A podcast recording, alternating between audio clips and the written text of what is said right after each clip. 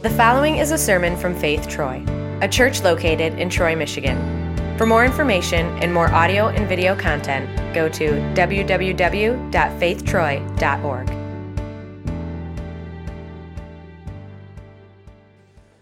Well, today we are wrapping up our series on the life of David. And if you've been with us, then for the last four weeks, you know what we've been doing is studying the life of the man who would ultimately become uh, King David, arguably uh, ancient Israel's greatest king. And uh, today, as we look at this final event in the life of David, this final story that we're going to look at together today, we're going to be reminded of something um, that absolutely is relevant to every single one of us that are here today. It's relevant to you right now in this season and in this situation of your life, or it's going to be relevant to you in the future at some point in your life. And then what we're going to do is we're going to take this very common phenomenon, this thing that every single one of us have experienced at some point, we're going to place that into a brand new context that hopefully is going to help all of us to view our lives and to view our circumstances and to view um, what happens in life and what we experience in life maybe uh, a little bit differently than we normally do. And the thing that we're going to be reminded of today is simply this that life, right? L- life rarely turns out as we planned. Life rarely goes as planned. Life rarely goes as anticipated, right? Plans are great. Um, I love plans. I'm a planner. I'm married to a planner. A lot of you are planners. Plans are great. Everybody should have a plan. And as great and as wonderful as plans are, the reality is, is that reality is actually greater than our plans. That reality always wins out over our plans. And when life doesn't go as planned, either because of things that we do or because of things that other people do, things that we experience in life, it's in that moment that you and I are reminded of something that every single one of us that we know, and we know this logically, but the truth is is that we often forget this truth emotionally, and that truth is simply this that it's in those moments of life, right? In those moments of life when reality is greater than our plans, that the ways of God the ways of God, they are most unappealing and they are seemingly irrelevant when we are angry, when we are isolated, and when we're afraid. The ways of God. So that means for all of us who are here this morning who would say that, that you are, that we are followers of Jesus, for us, that means the way that we see Jesus living in the New Testament and the way that Jesus calls us to live, right? The ways of God. That's what that means. And for those of you who are here this morning and maybe, um, maybe you're not a follower of Jesus, maybe you're a little bit more of a, a theist um, because you kind of just have this concept uh, of this thing that you, you call God. And so for you, uh, maybe this is a little bit more difficult to conceptualize because um, you kind of write a lot of this stuff off as karma or you write it off as, as random circumstance or chance. But however it is that, that you think of God, um, it's in these moments of life, when we are angry, when we're isolated, and when we're afraid, the, the, the ways of God, um, it's when we experience those emotions in life that they can make even the most disciplined and devout person among us. It can make us crash through absolutely positively every boundary that we set up for ourselves in life. Every relational boundary, every moral boundary, every professional boundary, every financial boundary. Those three emotions can make us abandon everything it is that we say that we believe. In fact, the truth is this. The chances are, if you actually think back right now to your greatest regret in life, more than likely one where a combination of those three emotions were at play when that happened. Chances are that regret in your life, it actually came from a time when you were super angry and so you did something, or you were isolated and you felt alone, or you were just plain and simply scared. And see, the truth is, and we all know this, that those three emotions, when we feel any one or a combination of those three emotions, those emotions can create in us almost a sense of panic that will lead us to do just about anything if we think that we can actually make those emotions stop.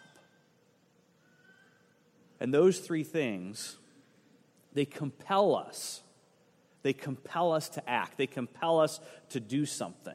And see, the truth is, it's not that we don't know the outcome of acting on those emotions, but in those times when we feel those emotions, we start discounting the outcome of acting on those emotions. And we say things to ourselves like, well, nobody cares about that stuff anymore. Nobody does that stuff anymore. That's kind of old fashioned, right? Nobody thinks that way. Nobody's going to know. After the way they treated me, I'm justified. After what they've done to me, I'm allowed to do whatever it is that I need to do. And see, the truth is, generally, as a result of that, things don't get better, they end up getting worse. Right? Our lives don't get less complicated, they get more complicated. There's not less regret in life, there's actually more regret in life. And we end up angrier, we end up lonelier, and we end up scared er. And so, my goal for all of us this morning is actually a very simple one. It's that when you find yourself experiencing any one or all three of those emotions in life, as you find yourself moving down a path and you look at the three or four different choices that you have, or perhaps the one or two options that are in front of you, that if there is absolutely anything inside of you whatsoever that just causes you to wince, even the slightest bit, if there's even the, the least amount of anxiety that you face about whatever it is that you are considering in life right now, that you would just pause for a moment. Because what I want for you as your pastor and what God wants for you is in that moment for you to opt for the way of Jesus. And there are all kinds of incredible illustrations of this happening in Scripture. And the one that I want to take us to this morning is a little bit less well known but it's one that I think is incredibly important for us to talk about. It's one that occurs in the life of David, and it's one I think the context of is deeply relevant as we talk about these ideas of anger, isolation, and fear, and what they push all of us to do. And again, the context of this event is tremendously important for us to understand. If you were with us about two weeks ago, you know that we looked at um, what is arguably the most famous event in the life of David, and this is when David actually defeats um, Goliath. And when David defeats Goliath, he becomes an overnight sensation because David kills Goliath in front of the entire Israelite army. And so everybody all of a sudden is talking about how great David is, and nobody's really talking about King Saul anymore whatsoever. And so Samuel, who records all of these events for us that we've been reading about as we move through the book of 1 Samuel, Samuel actually tells us this. He says, In everything he did, referring to David, he had great success. And when Saul, when the king saw how successful David was, Saul was actually jealous of David. Samuel said that he was actually afraid of David. But see, all of Israel and all of Judea, they actually loved David because David was the one who was leading them on their campaigns. And so Saul realizes he has this big problem on his hands. And so Saul actually comes up with a plan, and he thinks he's discovered a way that he can control David. And so what Saul decides to do is he's going to marry off one of his daughters to David because he thinks if he can make David his son in law, then perhaps he'll be able to control him. And so when Saul, when King Saul goes to David and say, David, I would love for you to marry into my family, David actually responds in a very interesting way to King Saul because he says, King Saul, um, that is such an incredible offer but see, the problem is, I'm just a lowly shepherd boy, and my family is not a very important family, and I'm actually not worthy of the honor of marrying into your family. Well, pretty soon, word of this also gets out, and now everybody in Israel is talking about how incredibly humble David is. And as David gets more and more popular, Saul gets more and more jealous. But then a different one of Saul's daughters, actually a daughter by the name of Michal, she falls in love with David. And so King Saul thinks, okay, maybe my plan's going to work after all. Because when David goes to Saul and he says, Hey, remember that offer you made me about becoming a part of your family? Um, Saul says, Yeah, I remember, David, but I remember you're also a lowly shepherd boy from a very uh, not important family. And so, David, the, the bride price, right? The price, the amount of money, David, you're going to have to pay me as king for the right to marry my daughter, the bride price, that's actually not a sum of money. So don't worry about that, David. The bride price to marry my daughter is 100 dead Philistines. David, you have to go out and kill a hundred Philistines if you want the right to marry my daughter. Because King Saul is thinking this. He's thinking, I'm not going to raise my hand against David. I'm going to let the Philistines do that. Saul's plan was to have David fall by the hands of the Philistines. So David and his men, they go out and they end up killing 200 Philistines. And they bring the evidence of that back to King Saul, and that actually makes things even worse for David. Because when Saul discovers that the Lord was actually with David, and when he understands that his daughter Michal actually loves David, which means he's not going to be able to control her to manipulate him, right? Saul, he be- becomes even more afraid of David, and he remains David's enemy until the very end of his life. Now, here's why I want us to look at this particular story as we talk about this issue of anger, isolation, and fear today. Because, because David has a huge, huge problem on his hands, right? And it's not David's fault, is it? I mean, David never asked to be king. And, and the whole Goliath thing, I mean, David knows this isn't about him. He's just serving his country. He's just doing what it is that people are asking him to do. He's just doing what it is that he, he, he feels that God is, is leading him to do. And yet, no matter what it is that David does, it seems like his situation just goes from bad to worse no matter what it is that David does, things just get worse and worse and worse for him. And finally, things escalate to the point, quite literally, where one day David is in the palace and King Saul picks up a spear and he actually tries to murder David in the palace. And David has to run, he has to flee, he has to leave the palace and go hide. And Saul, Saul, from that point on, Samuel tells us, he never loses his desire to actually kill David. Saul is jealous of David because Saul wants his son Jonathan to be the next king. And see, as long as David is alive, Saul realizes that David is a threat to Saul's kingdom He's a threat to Saul's dynasty. He's a threat to what it is that Saul wants to leave for his family. And so, David, he has to run out of the kingdom. He has to leave the city. He has to go hide out in the desert. And now, all of a sudden, David, this hero, is an outlaw. And over time, about 600 men who are loyal to David, they find their way to David in the middle of the desert.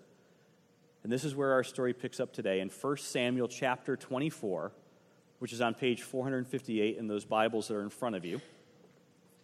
We're going to read this together beginning in verse 1, which tells us this.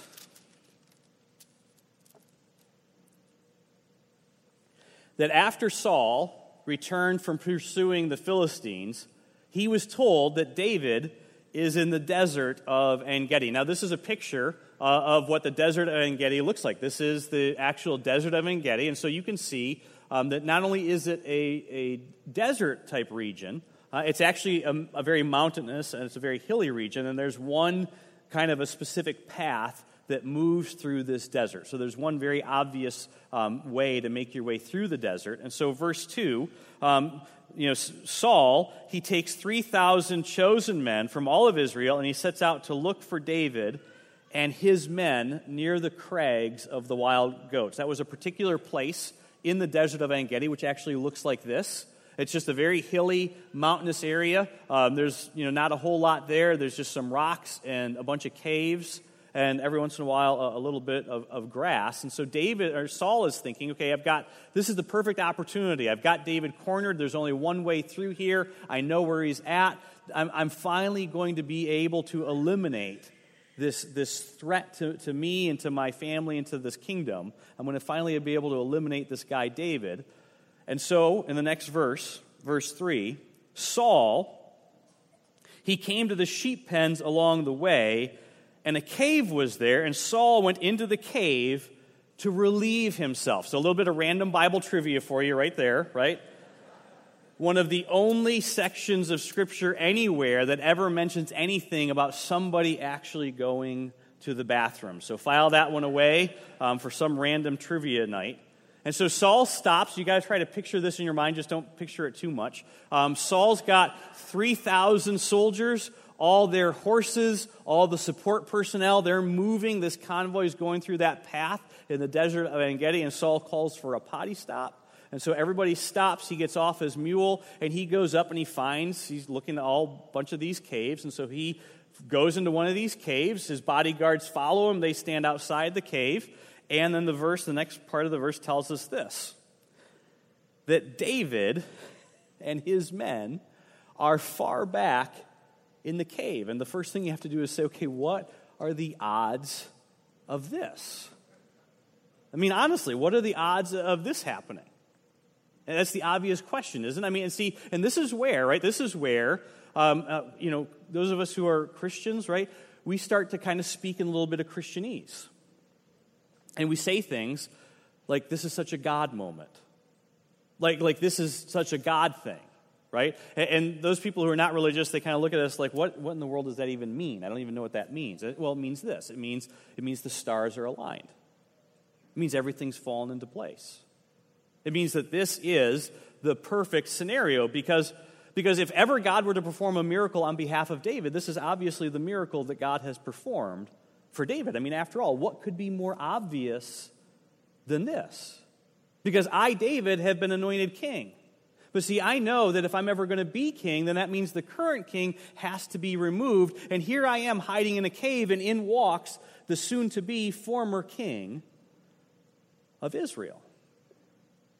And so apparently, what happened was this David and his men are moving through this very same valley, the same area of the desert, and his scouts, which would be the, the men who would be in front of and behind the main group, they bring word to David and they tell David, hey, King Saul and his army, they're coming through this very same way. And so David says, okay, scatter everybody, go run and hide. We're just going to let Saul and his men pass through, and then we'll come out. We're going to head south. We'll backtrack, and Saul will never even know we're here. We'll be safe. Everything will be fine. I mean, David has no way of knowing that Saul's going to have to go to the bathroom, right? And so when Saul calls for his potty stop, he's looking up, he's got a dozen or more caves to choose from. And Saul doesn't just happen to go into a cave where some of David's men are hiding. Oh no, he goes into the very cave where David and David's best men are hiding. And see, David, right, he's far back in the cave.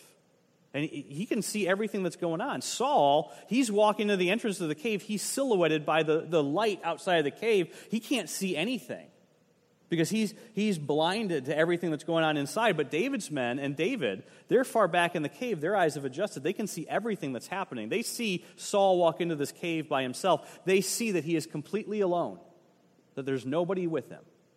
And they see Saul as he takes off his royal robe and he sets it to the side. And David's men start talking to David. They start elbowing David and they say, Can you, can you believe this? Look what's happening right now. I mean, David's men knew exactly what this was. They saw this situation for exactly what it is. And they say this to David in verse 4. The men say to David, This is the day, David, that the Lord spoke of when he said to you that I will give your enemy into your hands for you to deal with as you wish. And see, what they're referring to is this because God actually never said that. That's important for you to know. God actually never said that, but what they're speaking of is this David and his men, right, they would travel around in the desert, and every night they would have a campfire. And they were tired, and they were poor. They were outlaws. They had no place to call home. Every single one of these men had left their family somewhere else in Judea. They're all alone. It was a very dangerous and lonely life. And David would say to them every night, just be patient. Just stick with me. Don't leave. Don't give up. Just stick with me because one day when I'm the king, I will reward you. God has promised me that one day I'm going to be the king, and if you stick with me until then, then I promise you I will reward you.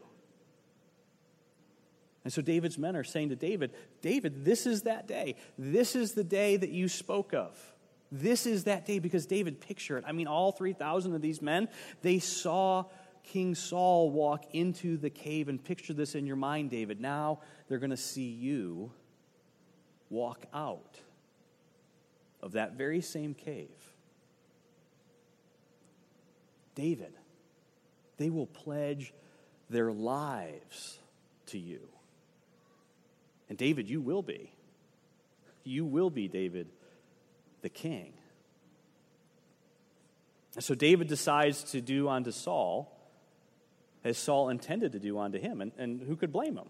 Right? David's just going to do, who would blame me? David's just going to do what Saul intended to do to me. I'm just going to do what he intended to do unto me. I mean, who could, who could blame me for doing that? Nobody would blame me. I've been a fugitive, I, I've been on the run. I mean, how, how, could you, how could you not get caught up in the emotion of this moment? I mean, here is my enemy in this cave, literally in the most vulnerable position imaginable. And the text tells us in the very next line that David, he crept up unnoticed. So, right here, we're going to pause for just a moment. Everybody kind of eyes up here. Don't read any farther in the story. Because we all know what's going to happen next, don't we? David is about to return evil for evil, which makes sense, especially in this day and this age in which David lived. And remember, David was a soldier, right? David was a warrior. I mean, this is what David was trained to do. This was David's sweet spot. He would be able to creep up behind King Saul without King Saul ever even knowing what had happened to him. All Saul would feel would be a sharp tug of the hair on the back of his head, and that would be the last breath that Saul would ever take in this world. And there we are. That's our dilemma. That's the tension that every single one of us experience at some point in our life. Because every time we are angry, isolated, and afraid, the ways of God are most unappealing. And they are seemingly irrelevant. And see, the problem with returning evil for evil, the problem with getting even, is that it makes you even with somebody that you don't even like. But see, as David is creeping up on King Saul, something happens.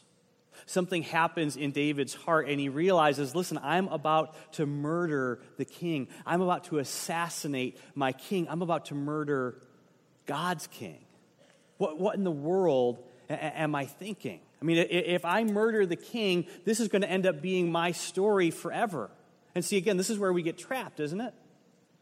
Because was this justified? I mean, was David justified in, in, in, killing the king? Well, everybody around David would say, yes, absolutely.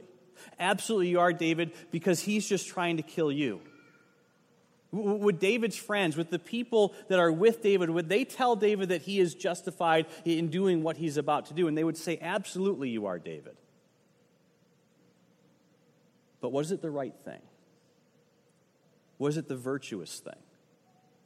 Was it the way of Jesus? Absolutely not.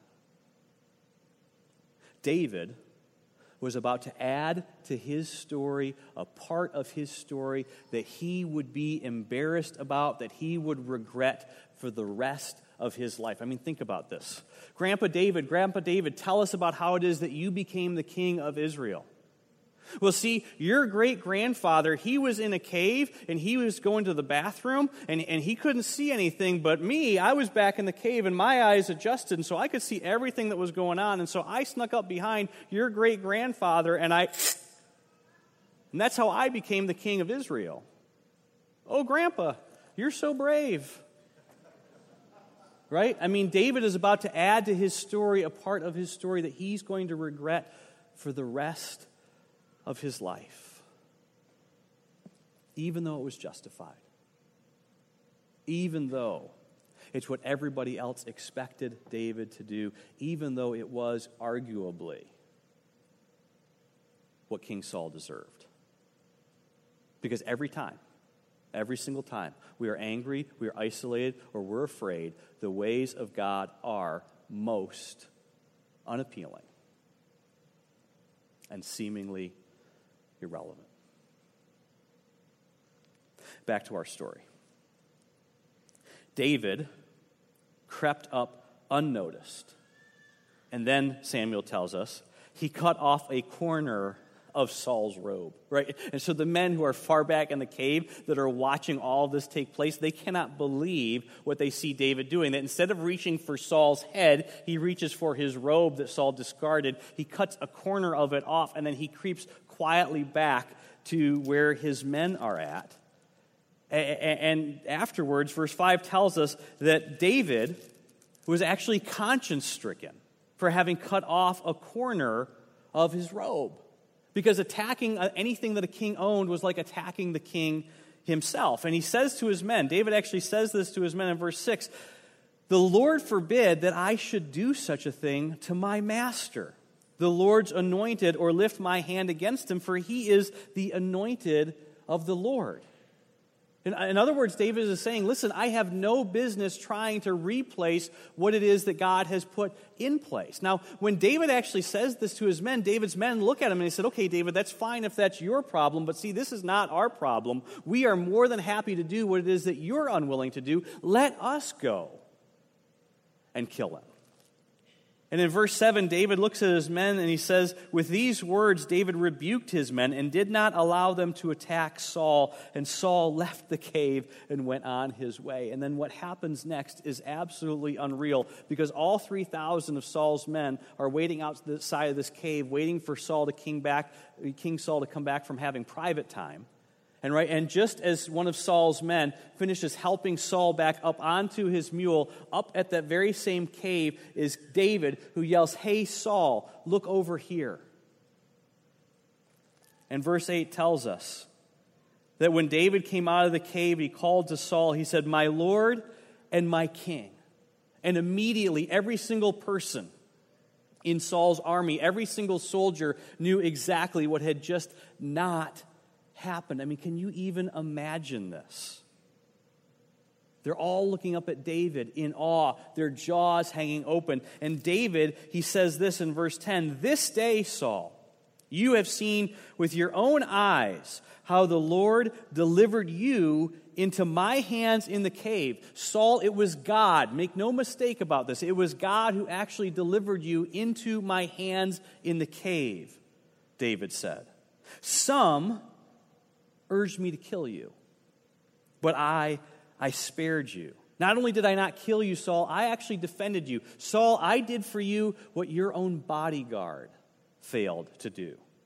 I said to them, I will not lift my hand against my master because he is the Lord's anointed. You may not be acting like the Lord's anointed. You may be a sorry example of the Lord's anointed. But Saul, you are the Lord's anointed, and I'm not going to try to replace what God has put in place. And then David speaks some words that I hope and pray ring in every single one of our ears every single time we feel angry, isolated, or afraid and the ways of God are most unappealing and seemingly irrelevant because David says this in verse 12. He says, May the Lord judge between you and me. Saul, I'm not your judge. May the Lord judge between you and me, and may the Lord avenge, avenge the wrongs that you have done to me, because you have wronged me. Make no mistake about that. But my hand, my hand will not touch you. What can Saul do? I mean, he is completely humiliated. His bodyguard is completely humiliated. His soldiers are completely in awe. Saul knows that at any moment they might just declare David to be the king because they have never seen anything like this. And so Saul looks up at David and he says to David, It's clearly evident to us today, David, that you are a far better man than me. And Saul gets back up on his horse and he heads back to Jerusalem. And seven chapters later, seven chapters later, a random Philistine arrow pierces Saul's armor and he dies and David becomes the king of Israel. Now, here's what I don't want any single, any of you to miss today. I don't want any of us to walk out and, and miss this today. This is, I want to make sure that you hear. Do not let anger, isolation, or fear trick you into repaying evil for evil the Apostle Peter, right? Peter, who, who knew Jesus, Peter, who lived with Jesus, Peter, who knew that Jesus was unjustly arrested, unjustly crucified, who knew Jesus was innocent and sinless. Peter, who saw how Jesus responded every time he was gossiped about, every time he was mocked, every time he was oppressed. Peter writes some incredible words to a group of followers of Jesus who are being persecuted and who are being attacked. And he says this in 1 Peter chapter 3 beginning in verse 9. He writes this. He says, "Do not repay evil with evil." But Peter, that's natural. And Peter says, "I know, but do not repay evil with evil." But Peter, look at what they've done to me. Look at what they said about me. And Peter says, I know. Do not repay evil with evil or insult with insult. Not even on social media? No, not even on social media. On the contrary, Peter says, repay evil with blessing. Because to this, he says, you were called. In other words, if you're a follower of Jesus, Peter is saying, listen, this is what we are called to. Because to this you were called so that you may inherit a blessing. And then Peter does something very interesting, and he connects this idea of do not repay evil with evil, but repay evil with a blessing so that you may inherit a blessing. Peter connects this idea in the text to something that David wrote from this very event in David's life. When David writes these words in Psalm 34, Peter quotes David and says this up on the screen. Whoever would love life and see good days must keep his tongue from evil and his lips from deceitful speech. He must turn from evil and do good. He must seek peace and pursue it. And where in the world, where in the world did Peter get this crazy idea of telling everyone not to return evil for evil, but to return evil with a blessing? To return evil with good? Where did Peter get this idea from? He got it from watching Jesus. He remembered those words that Jesus said that every single one of us have heard that we could probably quote from, from memory.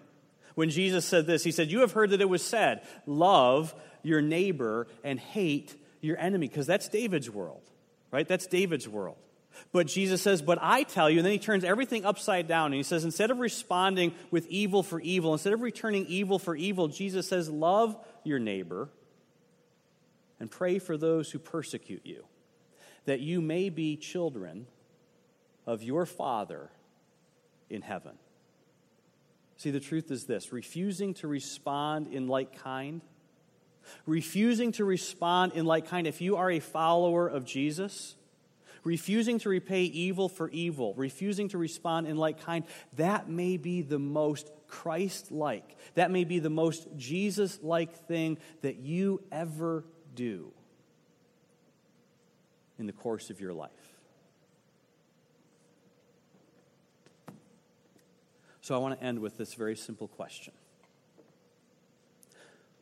What's the story that you want to tell? What's the story that you want to tell about this season of your life right now where your plans have not gone the way that you expected them to go? Where life hasn't turned out as you anticipated? where the emotions of anger, isolation, and fear are pushing you for a response. What's the story that you want to tell? Do you really want your story to be, and I got even? Do you really want your story to be, and I just returned evil for evil? I just, I just became just like the people that I don't even like? Is that really the story that you want to tell? And see, if you're sitting here this morning and you're thinking to yourself right now, okay, Joe, everything, everything, I'm not arguing. I'm not, in fact, I'm saying everything you're saying is true. It's so true. In fact, it's so true. I, I wish I were, would have heard this a year ago. I, I wish I would have heard this five years ago. Because, see, the truth is, I fell for it. I, I, fell for it. I allowed, I, I, allowed anger, isolation, and fear to trick me into responding with evil for evil. And see, now that's my story. And now I am angrier, and I am lonelier, and I am scareder now than I have ever been. And see, if that is you today, if that is your story today, then please, please, please hear what I'm about to say. Because in front of you right now is the cross of your Savior, Jesus Christ. And He is more than willing he is more than able to take away not only your anger, your isolation, and your fear, but also the guilt. Also, the guilt that comes from acting out in those situations. Because, see, Jesus was the hero of David's story, and Jesus is the hero of your story.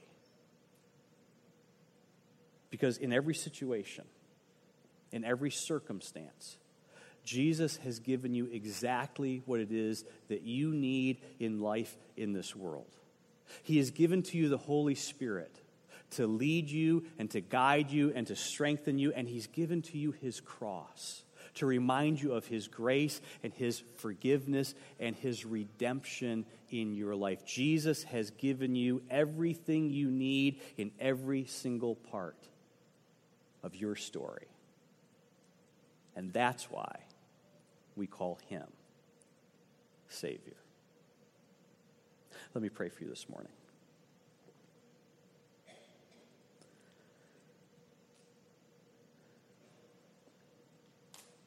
Heavenly Father, you see our hearts. Father, you know for each one of us, you know our hurts, you know our pain. Father, you know who and what we blame for the hurts and the pain that we actually experience in this life. And Father, one of the things that we're, we are reminded of this morning in your word is that you're not telling us that we're wrong. And so, Father, as we wrap up this series together on the life of David, as we have seen each week how the hero of the story is not David, but it's your son the same one who is the hero of our story. Father, I pray that for many of us this morning, that today would actually be a beginning. That today we would begin to build our lives on the truth of your word. That, Holy Spirit, that you would live inside of us, that you would empower us to live the way that Jesus lived, the way that our Savior lived, and not return evil for evil but instead return evil with a blessing. And Father, for those of us who are here today and who who carry the burden of guilt and shame for the way anger, isolation, and fear have tricked us into responding in our past. Father, for us, we look to the cross of your Son And we ask that you hear us as we confess our sin to you.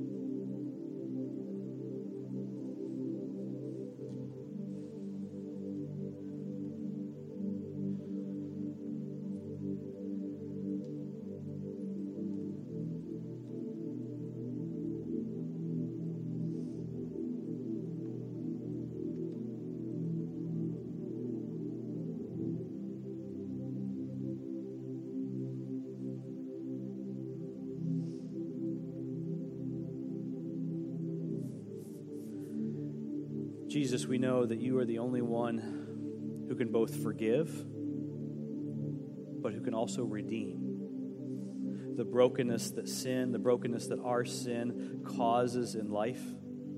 That you are the only one in this life that can actually put all of the brokenness back together again, Jesus. We know we can't do that. We know that only you can do that. And just as you asked your Father to forgive us, Jesus, this morning we also hear your voice declaring to each and every one of us today that our sin, it is truly forgiven because of your death and your resurrection. And Jesus, we thank you for giving to each and every one of us what life in this world could never give through your grace. Jesus, it's in your name that we pray.